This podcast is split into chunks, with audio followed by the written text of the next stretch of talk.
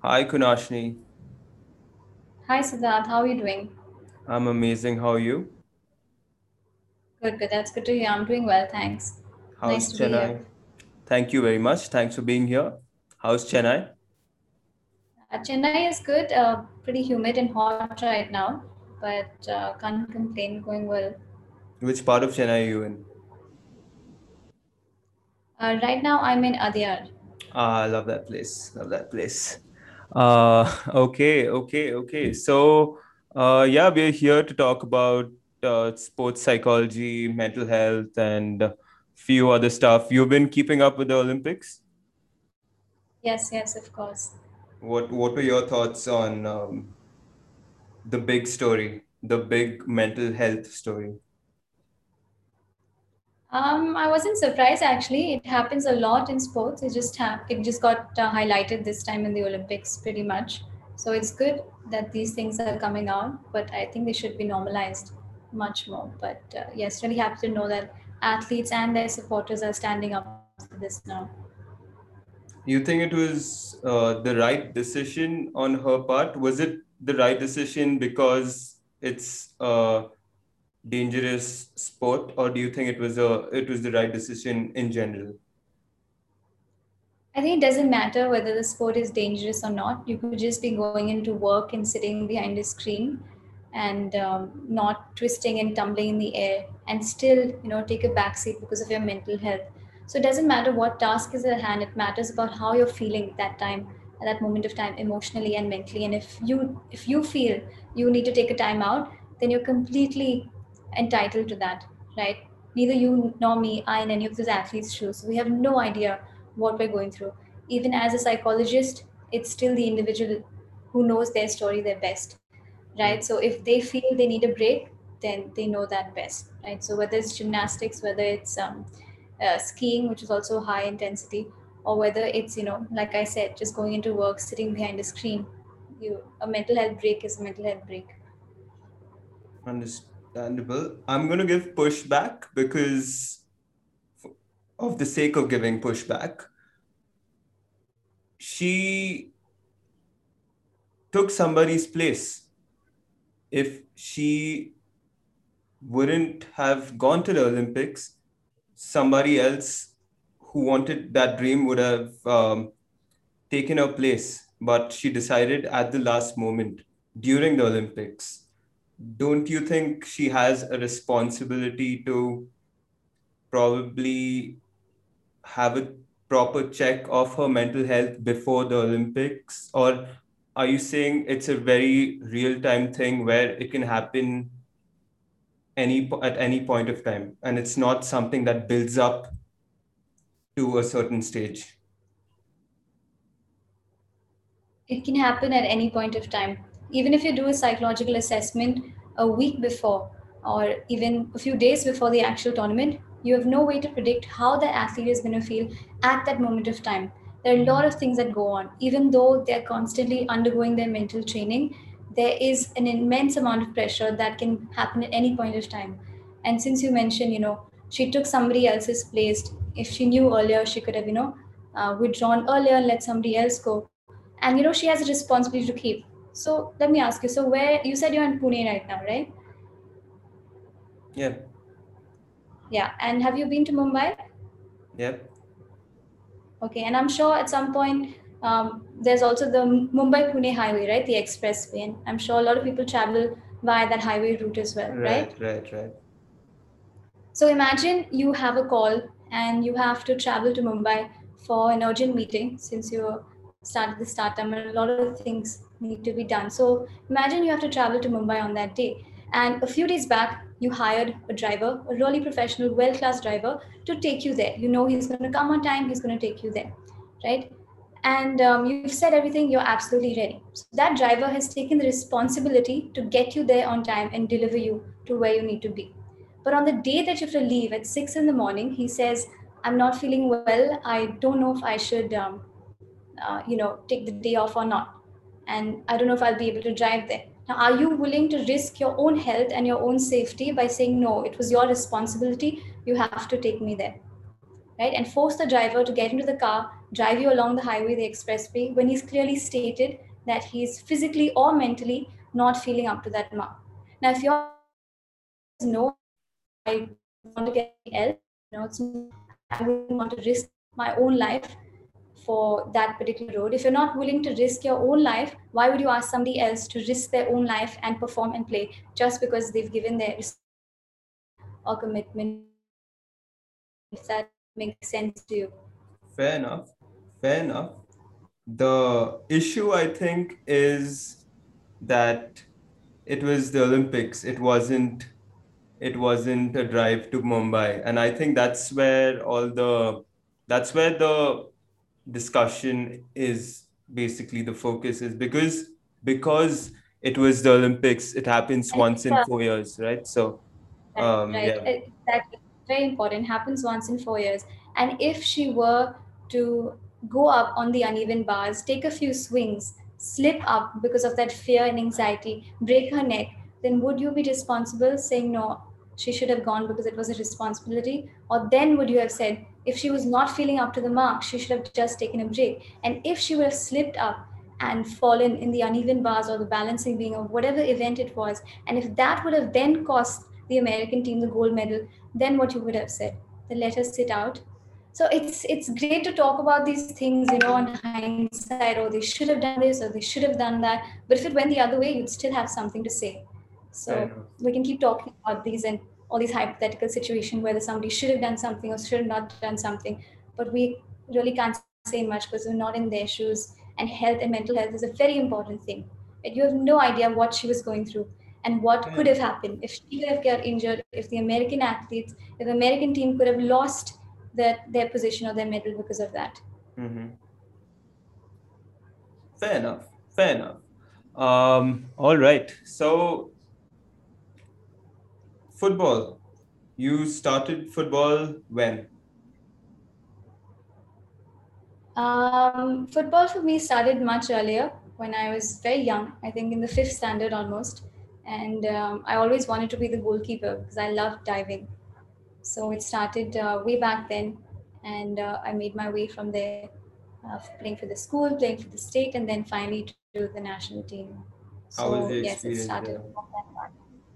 How was your experience? Uh, it was a great experience. Yeah, playing my first tournament um, at the nationals was playing for Maharashtra.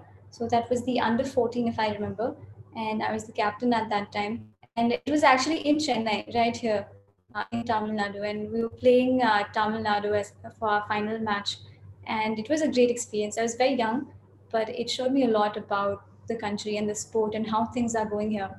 And after that tournament, I played one more national under 15, and then I got a call for the India camp. So going up for the camp, three different camps just to get selected. Uh, it was a very rigorous procedure. But once you get there, once your name gets called and you see that jersey, uh, it's it's a beautiful feeling. It's a feeling I can't explain. Mm. So, um, when was this? When was the under seventeen call up? Uh, as in which year was it in? Yeah, yeah, yeah. Uh, this would have been in 2010, 2009 or 2010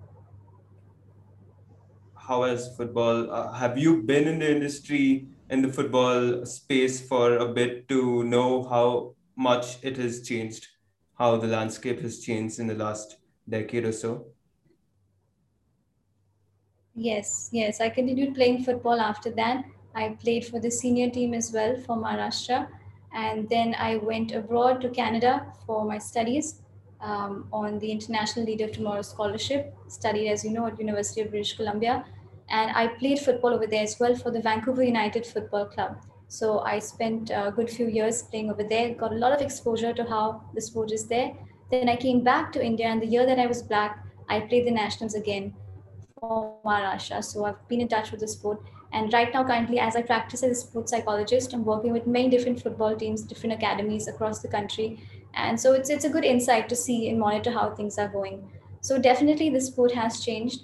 Um, there's a there's a lot there's a much huger platform, especially with the ISL and all of these um, different bodies coming in, pumping a lot of enthusiasm into the game. Uh, I, was, I was associated with FC Goa the previous season. So watching how they develop, how their game goes.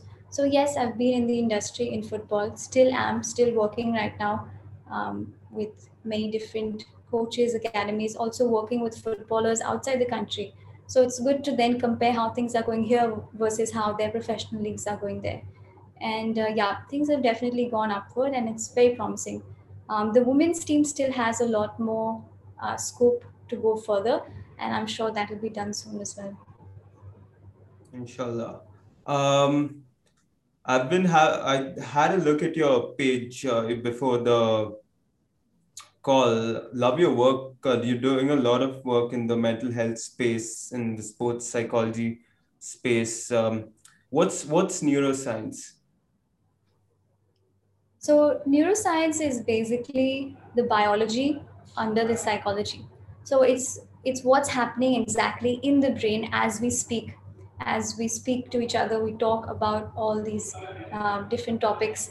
Uh, whether an athlete plays, when you're going to work, when you're sitting, anything that you're doing, the psychology behind that, and the biological basis in the brain behind that at the tissue level, at the cells level. So, what neural networks are firing, what parts of the brain are being activated. That's what neuroscience is studying the uh, functionality of the brain responsible for all these mental functions. Hmm. Should athletes know about this, or should they just have a surface level knowledge of it? Um, they should know about it. They should know about um, psychology for sure. Uh, psychology is a very important uh, field which gives you a lot of insight, not just in other people's life, but more so into your own life, how things are affecting you. So, learning a, a few basic fundamental principles of psychology will help athletes understand how their own psychology is affecting their game and performance. So, that's why I have a lot of introductory uh, workshops and psychology classes for athletes and students to understand what is sports psychology and how can this whole mental aspect affect your game so much. The neuroscience side, they don't need to know it that much because that's going more into the research and into the biology. What will really help the athletes is the psychology and the mental training, the tools and tips that they can use to get a stronger mindset. Hmm. All right. All right. So um, I think you had done a workshop around the athlete's brain, if I'm not mistaken. Yes, yes, there have been several workshops around that. Which one are you referring to? I have no clue. Anyway, uh, yeah. So, what do you mean by uh, the athlete's brain? Like, how how different is it from a musician's brain or any or anyone who doesn't play sport? Right. So um, there are a few differences. So all of our brains are are wired very differently and it specializes into what we're doing on a daily basis. So, whatever kind of activity or kind of um, as you engage with on a daily basis, those specific areas in your brain develop much stronger. So, if you compare an athlete to an elite athlete to an amateur player, they have a few mental differences in terms of their uh, ability, their their spatial ability to analyze a situation. So it's called their visual spatial attention. So as you know, athletes they have to look at the field in front of them and quickly analyze the position of different players and uh, the position of the ball, their own their own body position in space, and make quick decisions very fast. So there are a few mental skills which they are more experts in. For example, like I said, visual spatial attention. There's also quick decision making, right? there's also many other factors in terms of their resilience in terms of their optimism so any kind of um, mental functions which are more so controlled in athletes those particular brain areas which correspond to those mental functions will be much more uh, stronger in athletes for example so if you take an example of visual spatial attention i'll give you this example of chess players. So when you compare elite chess players to non-chess players, because they have a mental representation constantly of what the board will look like, of what the pieces will look like once they keep moving on, that area in the brain, which is responsible for this, is more highly developed than amateur players or just you and me. And when I say more heavily developed, it means the gray matter volume, it means the strength of the connections, and all those things that happen at a biological level. So yes, athletes' brains are different, and the and the more constantly they engage in their sport and different activities, their brain uh, strengthens in different ways than it does to us. A mathematician's brain, the more he engages in that, those special functions in the brain will develop much stronger. Right. Can you, okay, is that subject or sport specific wherein it develops only in that area for that specific sport or can it be applied elsewhere and does it help like uh, just for an example let's say uh, you mentioned the chess uh, player or the footballer mm. once they develop that spatial thing that you mentioned can that be applied elsewhere and can it be used to their benefit elsewhere or is it just for the game? It definitely overspills and, and helps in many other things. So if you're playing a sport and that helps your visual attention or that helps your concentration or maybe your own self confidence all these mental aspects that get enhanced when you play your sport definitely spill over into other aspects of life so that's why we say for kids and for children, sports and exercise is so important in terms of brain development. Because whatever you're learning on the field, not just your physical fitness, but how your mind is being developed as well in terms of all these small things, you know, decision making, uh, processing speed, all these things, and even the social interactions. We see, research has seen that all these mental changes that happen in kids are reflected in other areas of their life as well. So, in general, kids have a higher sense of self confidence. They're more calmer, they're more confident, they have better emotional regulation. So, definitely playing sports has a huge number of uh, mental benefits, like you said, which spill over to other things. And even within sports, for example, different sports like swimming, football, golf, they sound very different. But there are a few mental skills which are common to all athletes playing sports in general, which you can call the sporting personality right? Their resilience, their confidence, their ability to push forward. So whichever sport you're in, right? It's general. So those mental skills can can can um, overlap between different sports and also spill over to that to the other aspects of the athlete's life. There are also sport specific skills. So, football and golf may have a few different mental skills, and footballers might be more specialized in that, golf players less so specialized in the other uh, mental skills. So few overlapping, few general, few specific, and in general, all kind of mental activity that gets enhanced while playing sports spills over uh, into uh, life as well. Hmm. Okay. Okay. So there's transferability. Now, when we talk about these skills, are there layers and levels to this as well? Because would you say okay, there must be because somebody who's at the international level would definitely have some of those aspects at a much higher level or more advanced as compared to somebody who's in the amateur level, right? Uh, sorry, could you repeat the question? Yeah, so these skills that you mentioned, there are uh, mm-hmm. uh, there should there must be different layers and levels to it, right? Because somebody in the international level would definitely have a more advanced um, level of skill you can say as com- mental skill you can say as compared to a national level player or um, or an amateur right? Yes it depends. When you start quantifying it it can vary along different kinds of spectrums. So as as experience goes higher, the pressure goes higher, you learn to adapt to those environmental changes and that pressure. So your focus gets enhanced, your concentration gets gets enhanced. An elite player needs a very high amount of concentration. So definitely, as you go forward in sports, your mental skills also get much more enhanced. Right, right. So, um, can can these mental skills outweigh talent?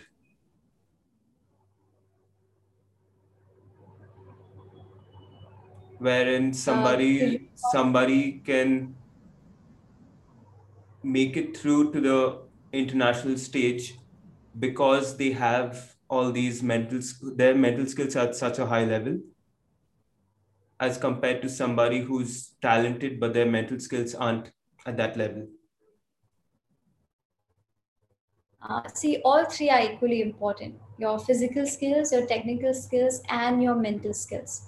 Right? You need all three. You can't just be very confident but not know the skill that it needs to take to defeat your opponent. You can't say, I'm, I'm very confident, very strong, very focused, but when the ball is delivered, you have no idea whether to hit it left or right. Mm-hmm. So, hmm. technique is very important.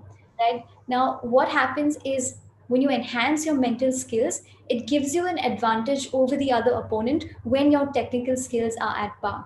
So if your technical skills are at par, your physical fitness is at par, then your mental skills will give you that advantage. So you cannot fly solo just on mental skills, right? Otherwise, you can just sit and visualize and win the match. That's not going to happen. So you need to have a good body, a good technique, and also a strong mind.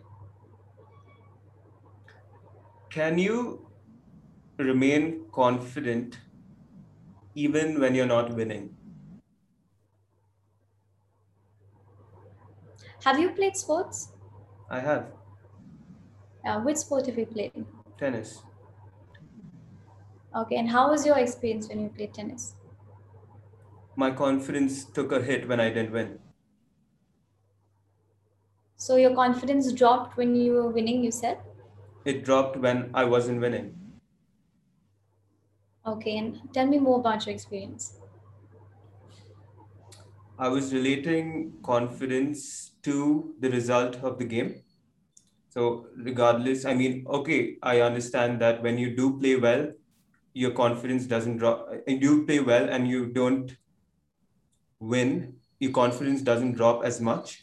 But eventually, if you have to look at results and you uh, and you see that you didn't perform as per expectations or you lost your confidence does dip is what my experience was. So mm, the question so, was can can you maintain a level of confidence even when you're not winning? Okay so you said that when you were not winning your confidence definitely dropped. And also a lot of the times your confidence was tied directly to your the expectations of the outcome is that right right yeah so it's a tricky question, and there's no right or wrong. Every player psychology is different, and that's why I asked you about your experience.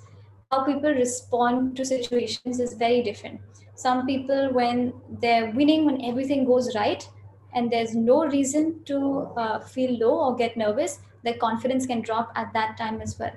Confidence is a very subjective experience. Any kind of psychological phenomena is a very subjective experience in science we try to generalize it try to understand it more specifically but it's very difficult to predict what a particular variable will be at mm. um, for everybody in general if you know one person's psychology what affects them how things affect them then it's much easier to predict so if i know you if i know what works for you what doesn't work for you as a tennis player and uh, you've come to me as Siddharth and you're talking about so many different things. And once I start to understand what factors affect your confidence in what particular ways i'll be, i'll be better able to uh, predict how that will be for you. Right? So it's very difficult to answer these things on a general level. And if you do answer it it makes no difference because nobody can take that and apply that directly to themselves. Right? Okay. they have to understand what works specifically to themselves. But having said that to answer it very generally if you're winning yes you can still be confident you can still have a strong mindset if you're not focused on the results, if you're just focused, present in the moment, being mindful, focusing on your strengths, being happy with whatever performance is going, yes, you can be confident. You, if you're not winning, you cannot be confident. If everything's going perfect, like I said, you can be confident, and you can. If everything's going perfect, you can also see a drop in confidence. Why? Because fear of it suddenly switching, fear of failing, fear of too many expectations, fear of absolutely anything. So in any situation, anything can happen. It depends on which player we're looking at, who we're looking at, what's his level of playing. All right. Um, so there's no hack. There's no hack to this. It's a personalized, um, like you mentioned, it's a personalized experience, and probably only experts, um, certified professionals would be able to analyze the situation and guide the player accordingly, right? Yes, yes, definitely. It, it's very nice that you know you mentioned that. Like, um, it's very relevant actually. People come to me and say, you know, give me one tip I can do to boost my confidence. Or sometimes what happens is a player they call me right before the match and say, you know, uh, ma'am, I have my match now. Um, you know, and expect me to say something, say some few magical words which are going to make them win that championship.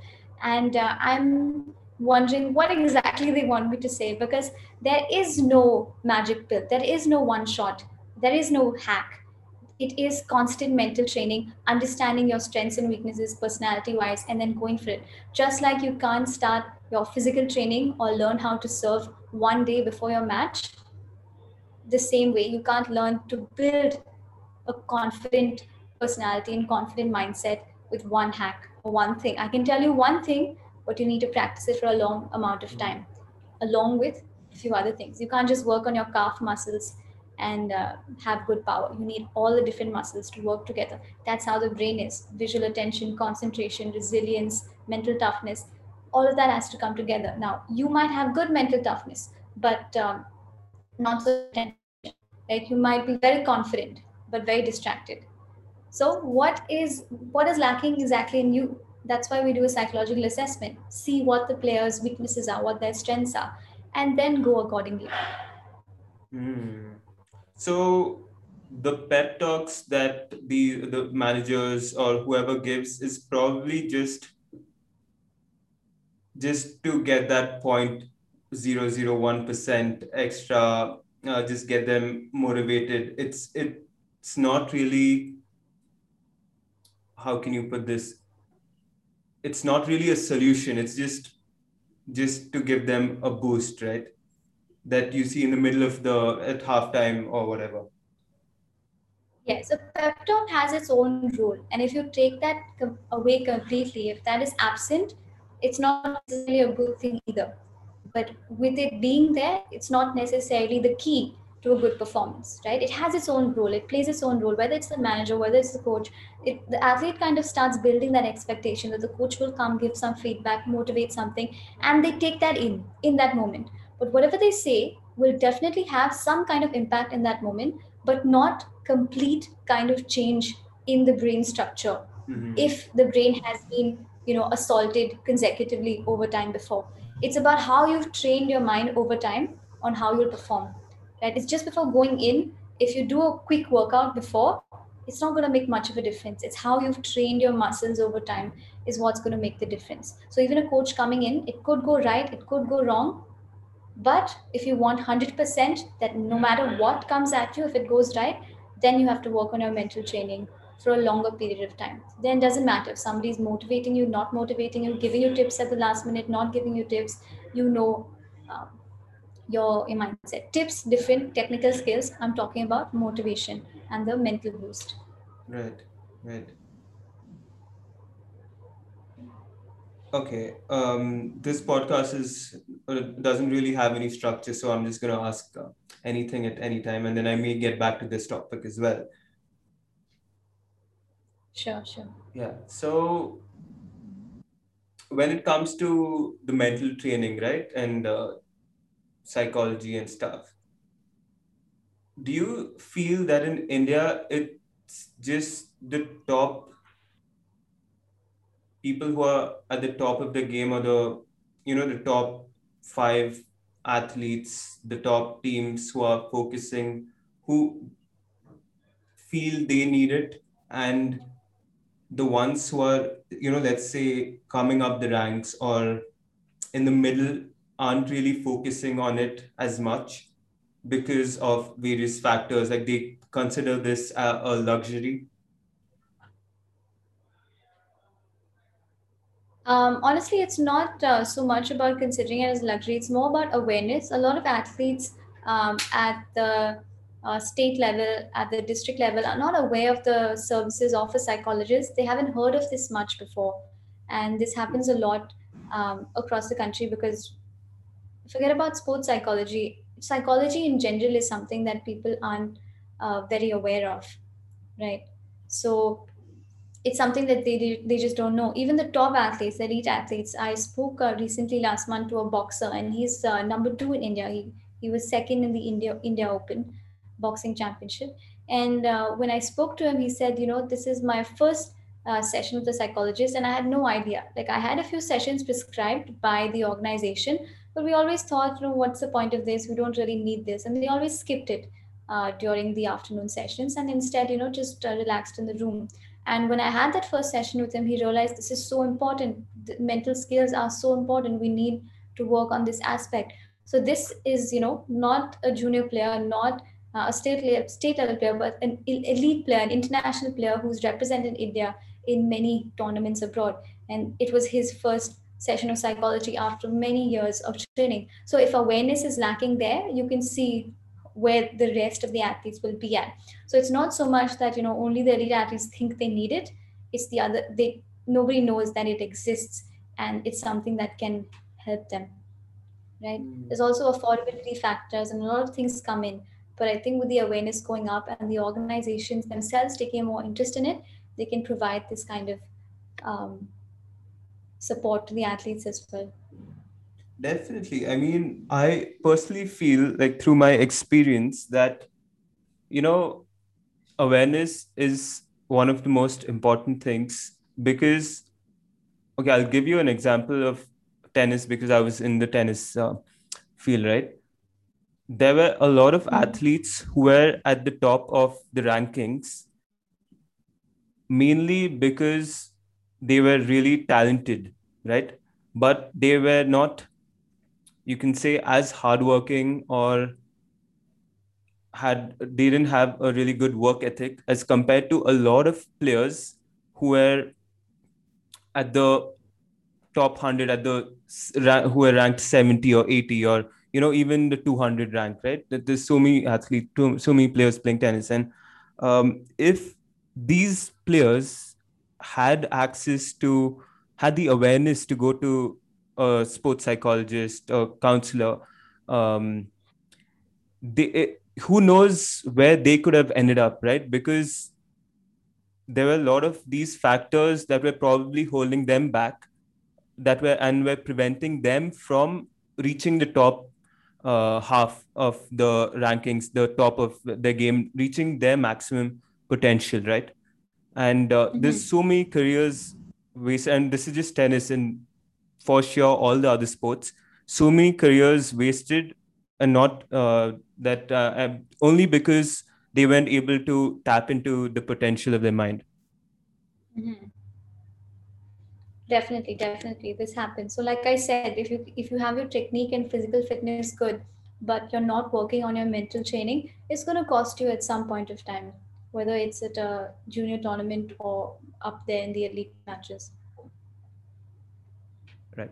So, uh, all right, uh, getting back to a bit around this stuff, can mental toughness be forced onto athletes? Can you make them headstrong, or does do they have to put in the work themselves? What do you think? How how can you make an athlete mentally strong? Okay, so according to me, there are two ways to go about it. There are some who are already headstrong because of their circumstances, for whatever reason they may not have the funds and they're, they're in the sport knowing that that's the only way to, uh, you know, working hard and whatever is the only way uh, they have a chance of making a living or anything of that sort. And there's also another another set of people.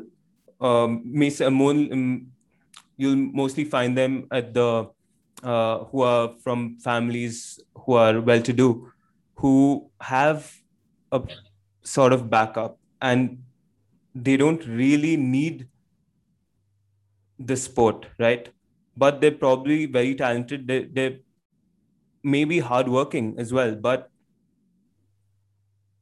you need to force them to go the extra mile you need to act actively do it for them to follow through with it and reach their potential you need someone at the back keeping them accountable right Mm-hmm. Right, definitely. I do think uh, social background affects the motivation level of an athlete.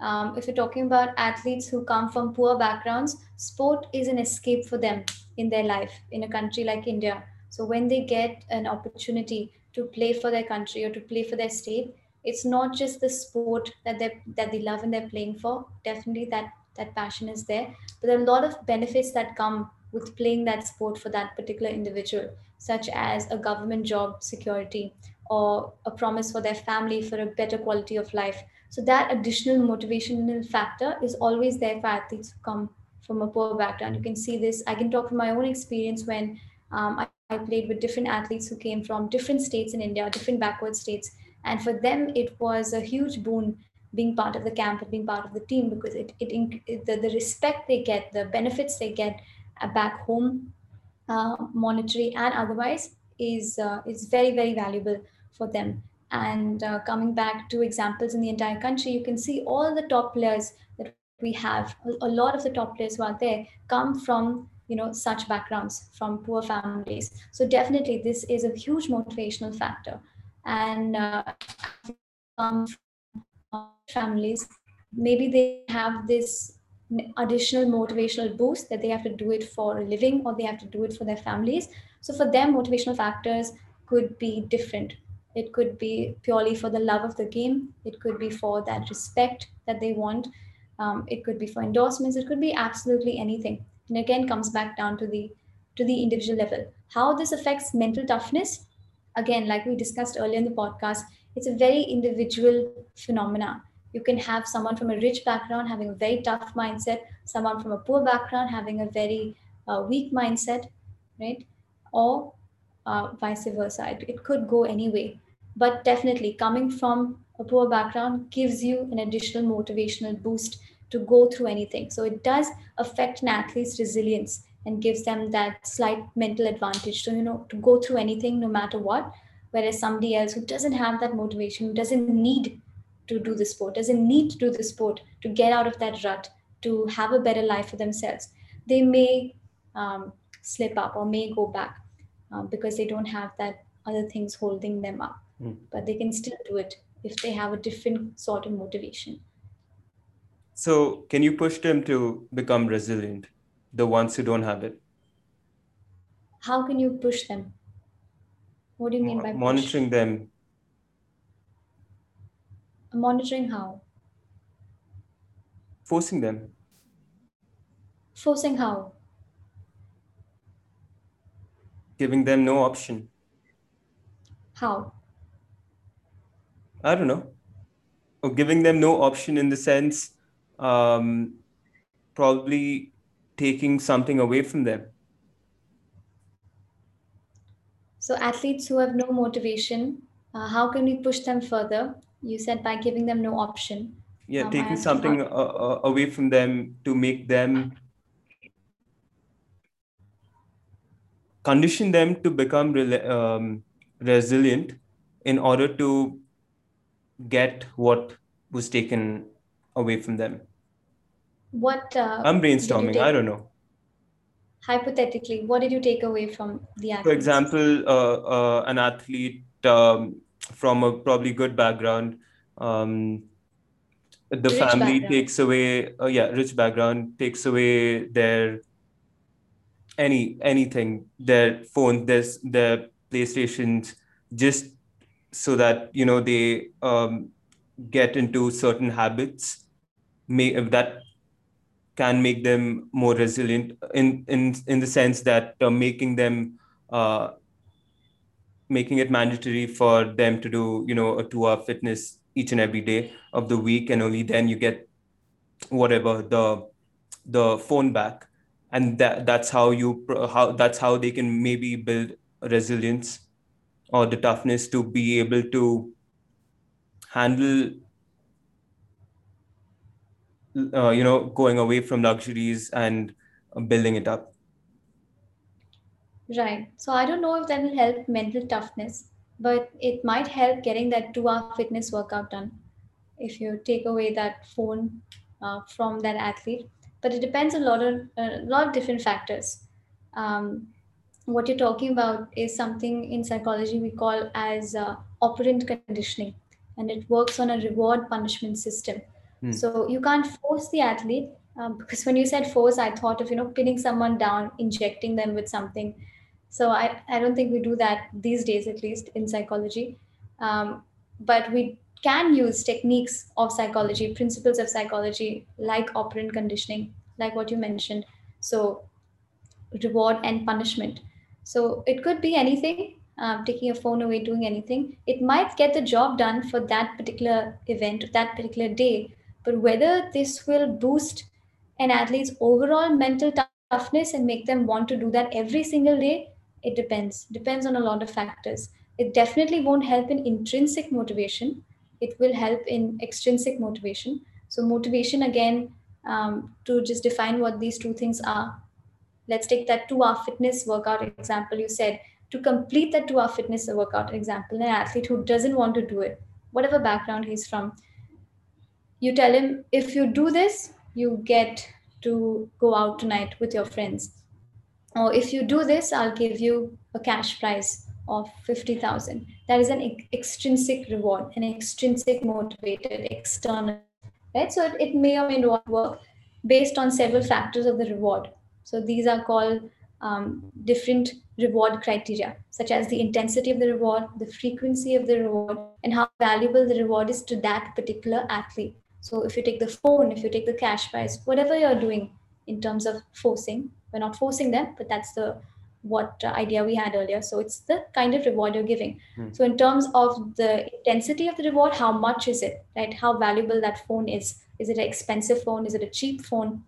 how frequently are you giving are you are you giving it right after the workout are you giving it during the workout after every push up after every set or are you giving it after every 7 days so these frequency of rewards also affect the motivation of an athlete and also how valuable that particular item is to that particular person. So you can hmm. have an athlete who doesn't give a shit about their phone. You can have an athlete who you give the most expensive phone to them it doesn't make a difference to them. Or it does. If it does if you give it every time the frequency of that reward will lower the motivation as well. Or another factor is how valuable it is to that particular athlete, like we talked about. So the, the intensity, the satiation, that's what we call it. when a reward, when you're done with it, when you don't want money, you've, you've, you've had that phone a lot of the time. Hmm. It's not that important to you. It, you're satiated. So there are these different factors um, whether whether you can get an athlete to do something or not. When you do this on a regular basis, if it will affect their mental toughness in general or not, maybe maybe not. It comes back to intrinsic motivation, and I think this is the kind this is the question you're getting at. Can you force somebody to want something intrinsically? And the answer, unfortunately, is no, because whatever you're doing always is an extrinsic kind of conditioning and environmental Hmm. uh, situation you put them in, whether it's cash prize, phone, reward, this, that, prize money, right? It's very extrinsic. And if they really want that, if they desire that, and if you're able to construct that psychological conditioning very well, then it might work. But whatever you do, you cannot you cannot insert or inject intrinsic motivation into anyone. That comes from purely loving something and wanting to do something for the joy of doing that themselves. So it's very difficult to force intrinsic motivation on anyone. But as psychologists, and we want desired behavior, we definitely use extrinsic factors. Coaches use that a lot with their players. Yeah. So is intrinsic motivation a factor of success? Is a, is it a requirement for success? Again, you have to define success for me to answer such a Okay. deep question. Fair enough. Fair enough. Making it to the top of the sport, becoming an elite athlete, do you need to have an intrinsic motivation or can it be done just through extrinsic factors, motivation? If you see most of the athletes who have made it to the top, they have a huge intrinsic factor that's going. So I haven't uh, seen many cases that make it there without the intrinsic motivation. So by default, I definitely think that intrinsic uh, factors plays a huge role. Because to be the best you have to love what you do as well. Hmm. you can't hate something and you know be at the top because to be at the top you have to go through a lot of things in terms of your diet number of hours of training traveling constantly. And why do you want to do that? At some at some point you have to love what you're doing to make all these sacrifices. Hmm. also social sacrifices in terms of family. So definitely athletes who do this who manage to do this have a huge intrinsic fire inside them. Yeah, uh, it may get confusing uh, with regards to intrinsic or extrinsic motivation when uh, I, I don't um, know the athletes at the top of my head, but they, you know, give reasons like uh, I wanted to be the best UFC fighter for my family, or um, you know, because we grew up so um, at such a with very bad surroundings and with no money and i wanted to have a better wanted my family to have a better lifestyle. Uh, so that's where it can get a bit uh, confusing between if that was intrinsic motivation or extrinsic motivation right yeah for that you have to ask the athlete why they want to do it uh, what is in it for them. If the family has a lot of money if tomorrow i give them a million dollars give them a good house and make them feel comfortable do you still want to play your sport. Mm. that'll answer that question. Right. Uh, okay um, moving on to um, okay now we spoke about motivation. I wanted to go to mental health from there. So when it comes to mental health yeah uh, again back to the simone biles and um, Na- naomi osaka thing. How do you regulate the mental health uh, part of things when kids are watching the sport and they decide not to put in the hard work uh, and give mental health as a reason so you're asking uh, how do you tackle when people use mental health as an as excuse? an excuse yeah. For that you have to be you have to educate yourself and make yourself very aware with what exactly good and bad mental health looks like. You have to understand the signs and symptoms of various mental conditions whether it's general anxiety depression or any other kind of serious cases uh, you have to ask the athlete have an honest conversation with them what exactly they're going through be a little more sensitive be a little compassionate uh, understand what experiences they're sharing and then match that with recognized and established signs of mental health. When you do that you'll be able to understand whether what they're saying is a genuine concern or they're trying to use it as an excuse. And once you have this understanding once you're yourself educated with what good mental health looks like then you can take that case forward with your child with your athlete with whoever it is. Mm.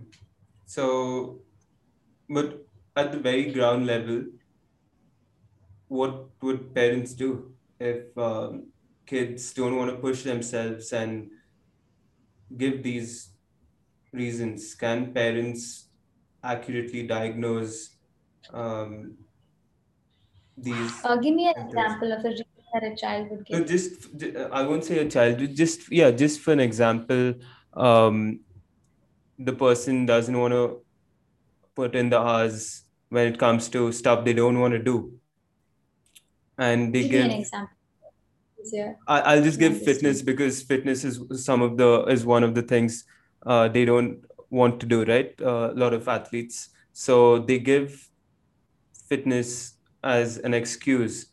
Um, they give they mention that uh, no, I'm I'm not feeling up for it today.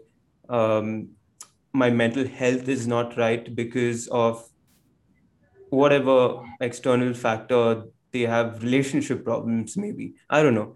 So mental health seems very vague. How do you can you quantify it how can you So say uh, I'm, how how do you um, you know let's say how do you distinguish not feeling good on that day and having mental health issues isn't it kind of the same thing? If you don't feel well, it could be because you're having a mental health issue. You can still go you can still go through your workout and you can still still push through it which is required to make it to the top even when you have you've had a breakup right? You still uh, you still go uh, we didn't have the excuse saying oh no uh, my girlfriend or boyfriend broke up with me. And uh, I, I i don't feel good i don't want to work out. I don't want to train for the next one week till i feel better right? So we didn't have that i won't say uh, we didn't have that option right? But now how do you get it into the system where you're accurately able to diagnose that it's a mental health issue and it's not you're not feeling good and you still have to do things regardless despite not feeling good about it. Right. So i think what you're asking is at what point do you take a break yeah. and sit out because of how you're versus how much do you push yourself? Yeah. Right? So this comes down to the individual level. This comes down to personal choice. Right? From outside you can say absolutely anything right? Coach parent whatever it is. You, you cannot diagnose right until you actually speak for an hour at length and understand what exactly is going on. You can't make that decision based on one thing they've said i don't feel good. You need to take time to understand what actually is going on right? So from an external perspective you need time patience um, your own awareness about psychology or psychological problems to make that kind of decision. Coming back to whether you should do the workout or not it comes down to personal choice on that particular day uh, when you feel xyz when you feel uh, for example uh, you're not feeling good. Now the thing about mental health it's not one day you wake up and you don't feel good mm. right? That's one way to distinguish it between a bad day versus a mental health issue. So when you talk about a mental health issue and let's take a common uh, case which is depression. Depression has a lot of different factors associated low mood, concentration, hopelessness, feelings of guilt, and in an extreme case, suicidal tendencies. Now, when it when you feel a lot of these symptoms, not necessarily all of them, but we have a diagnostic criteria in clinical psychology. But when you feel a certain amount of them for an extended period of time, again, we have a diagnostic criteria for that.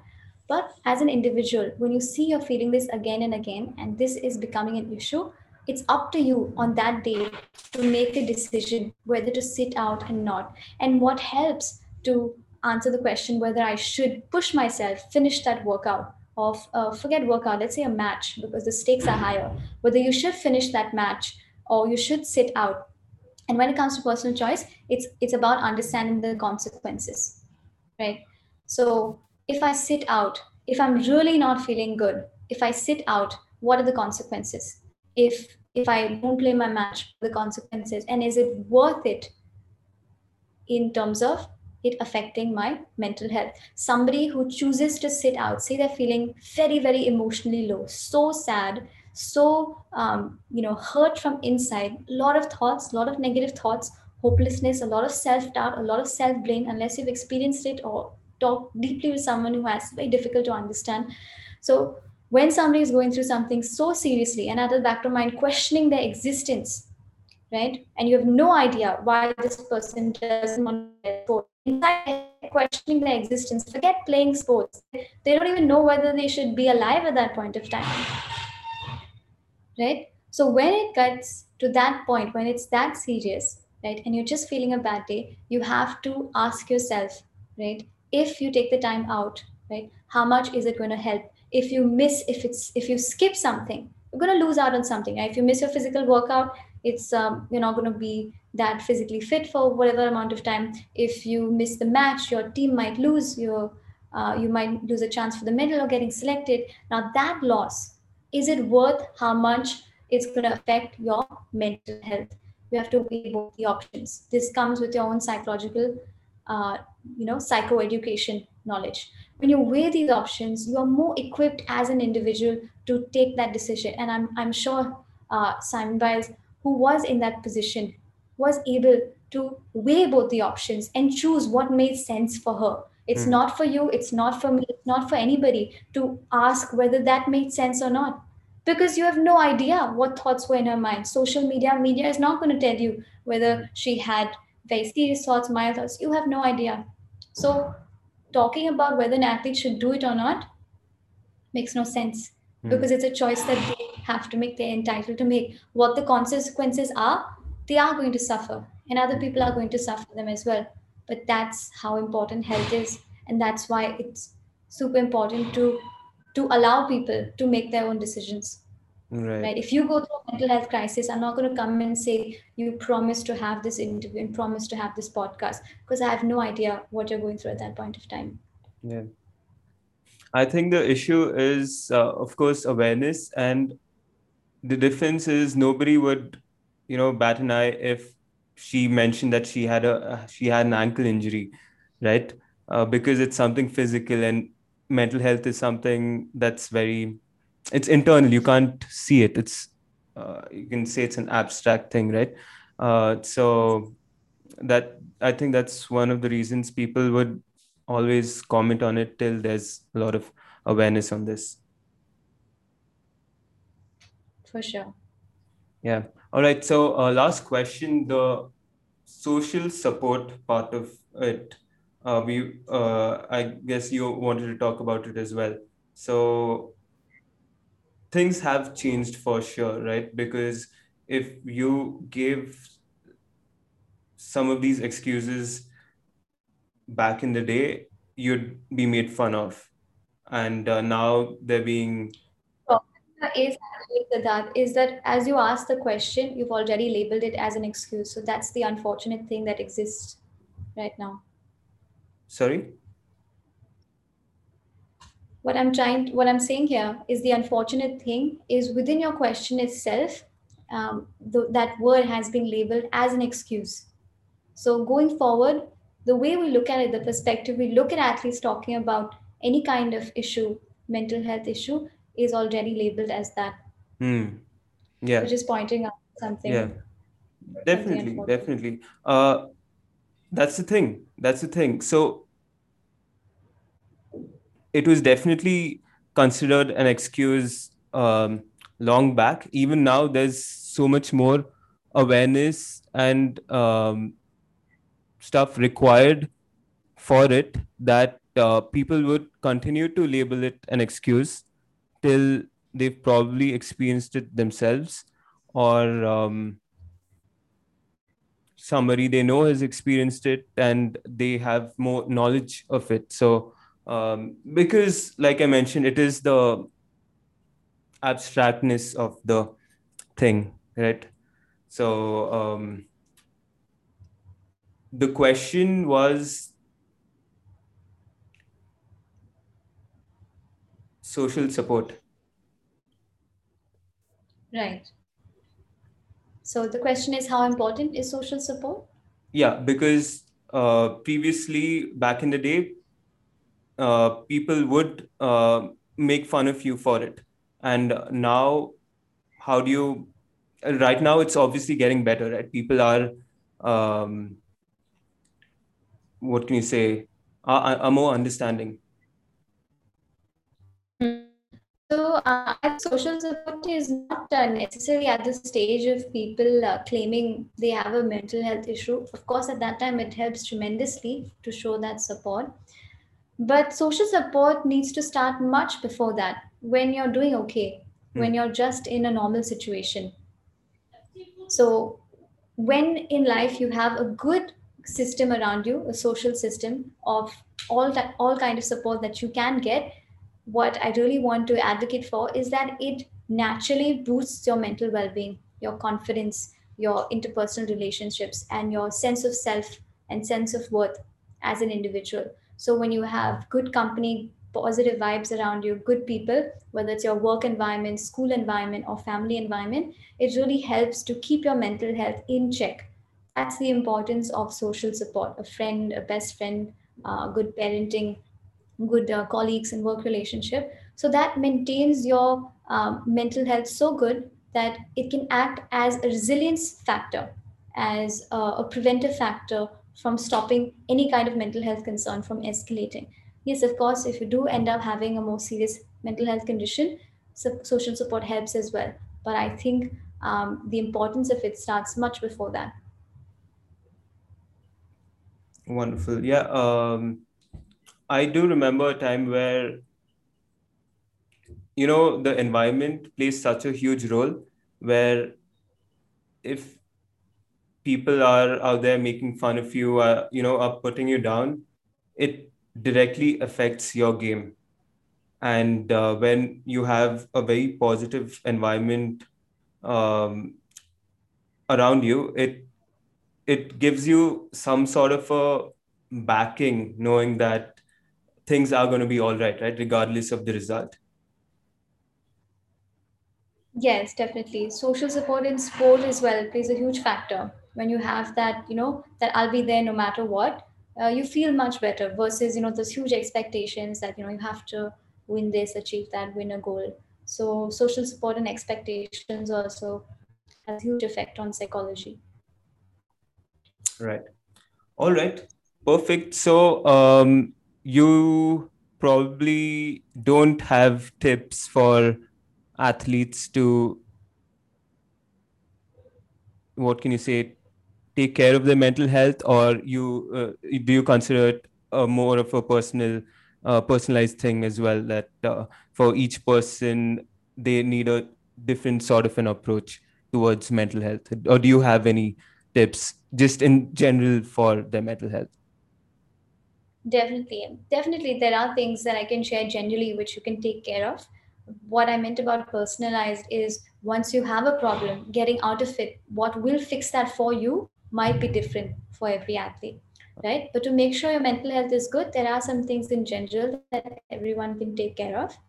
And number one is starting by educating yourself with what good mental health looks like in terms of the clarity of your thoughts, your social connections. So try to understand what is a positive mindset for you? What is positive well-being for you? Whether it's going to sleep at night without worrying about the constant thoughts of other people which you usually worry about or whether it's not thinking about your past mistakes all the time. So define what good mental well-being is for you to be able to achieve that. Once you understand what good mental health is like there are a lot of things you can do to take care of your mental health right? And we talk a lot about this in mental training and mm. sports psychology. So number one tip for athletes is with your physical training and your technical training, start your mental training as well. Because, like Siddharth and I discussed, when your technique matches with your opponent, when you're both physically fit, what will give you that advantage is your mental strategy and your mental skills, your confidence, your psychological advantage. So, work on your mental training. Number two, the things, these things you guys know already. Um, when you have a lot of emotions, when you have a lot of thoughts, don't bottle them up, don't suppress it speak about it, talk up about it. If you're not feeling good, address that issue, whether it's to yourself personally, um, or to your friend or somebody you can confide in, or to a professional, right? Get it out because the more you let it, um, you know, push down there and uh, suppress it, at some point it's going to come back and hurt your game. So these are two tips in general. Work on your mental training, understand what positive mental health looks like for you. And if you feel anything, don't bottle it up always speak up about it and address that mental health concern and don't feel afraid to admit your weakness whether it's about doubting yourself whether it's about being distracted on the field. These are things if you avoid and don't talk about it's going to get worse and not help you perform well. Once you address it once you become more confident and stop all the distractions you'll start feeling much better as an athlete and play really well on the day of the match that it counts Perfect, perfect. Um, I do wish I had um, sports psychologist uh, when I was training, but uh, unfortunately I didn't. Athletes, whoever's listening, not a sales call, nothing. You guys definitely, uh, from my personal experience, regardless of what level you are, you definitely should um, have you should visit a, psych- a sports psychologist as soon as you can. A lot of uh, all the developed nations do it. All the ones who are doing extremely well in sport uh, do it right from when they're young. Uh, all of you should. Um, Kunashni, thank you so much. Um, really helps shed light on uh, mental health.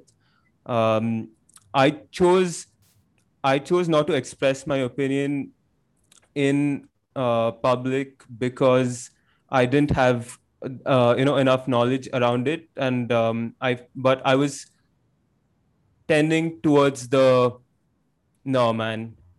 Regardless if uh, she has four or five gold medals i was tending towards the no you shouldn't have um, done what you did. But uh, you uh, really uh, helped um, shed some more light uh, with regards to what could have uh, been going through her mind and yeah so thank you so much for this podcast and where can people find out about you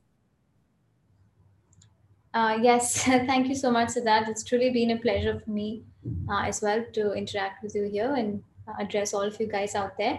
Um, definitely, you can reach out to me on Instagram. My handle is uh, Kunashni underscore psychologist. I'm sure the link will be there somewhere.